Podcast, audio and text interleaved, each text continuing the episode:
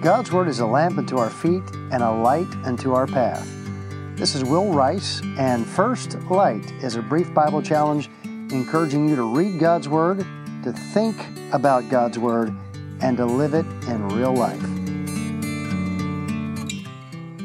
So, all of us have probably seen a little child who is disappointed or maybe just downright uh, a brat when not given something he or she wants.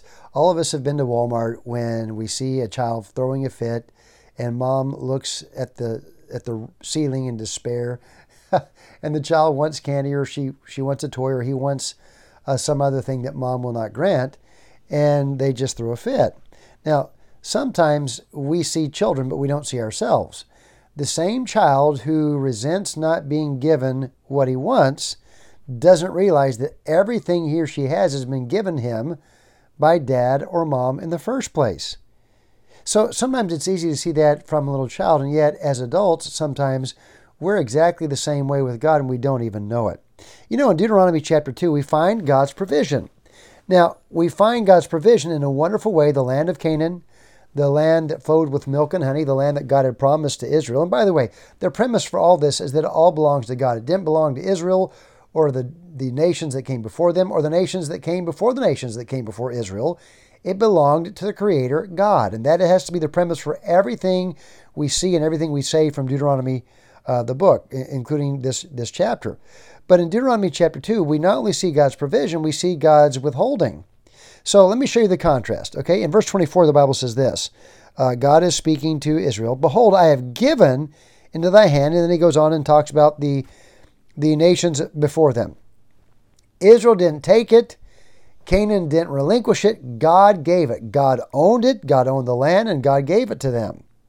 Now, it's interesting to note that uh, in verse um, uh, tw- uh, 22, the Bible says um, of, a, of, previous nations, uh, the children of Esau, which dwelt in Seir, when he destroyed the, the Horims from before them.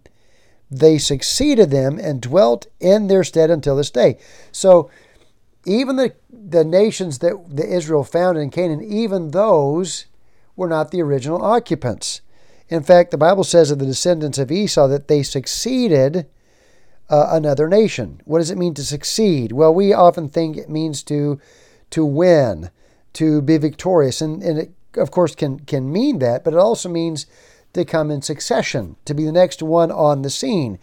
They dwelt in their stead. They took the place of the people that were dispossessed. We're not talking about Israel, we're talking about Esau and his descendants. And that is the context uh, in which we find the verse that says, God says, I have given unto you the, the, the land. So God was uh, giving them the land to succeed in the sense that they came next or dwelt in the stead of the people who'd been there before. This was all at God's provision. God delivered. Verse 36 says, There was not one city too strong for us. The Lord our God delivered all unto us. So, as, as there's a recounting of God's dealing with these people, uh, they are told, The Lord our God delivered. He's the one that delivered.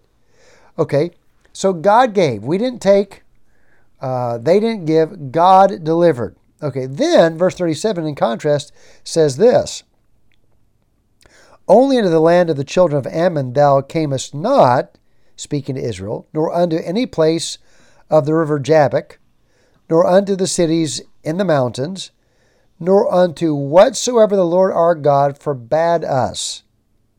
So God had given land, and God also had withheld land.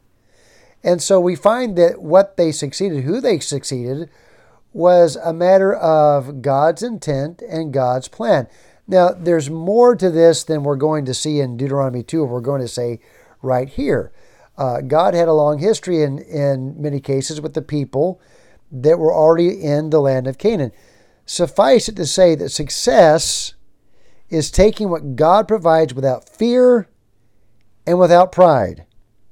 Now, when I say success, I mean that both in the sense of one triumphs and I also mean it in the sense of you are succeeding what, what came before you all of us are in a world in which people will be here after us and people were here before us. How do you find your place? How do you find success in that sense? Success is taking what God provides without fear and without pride. Uh, they were tempted, these children of Israel, to fear the giants in the land. And yet God said, Look, don't fear them. I'm going before you. The time would come when they would be tempted to become smug and think, Well, hey, I've got these houses, I've got these fields, I, have you know, I've got this land. And God says there's coming a time where you're going to have fields you didn't plant, houses you didn't build, uh, success you didn't deserve, and I am the one that provided this for you. So neither pride nor nor fear.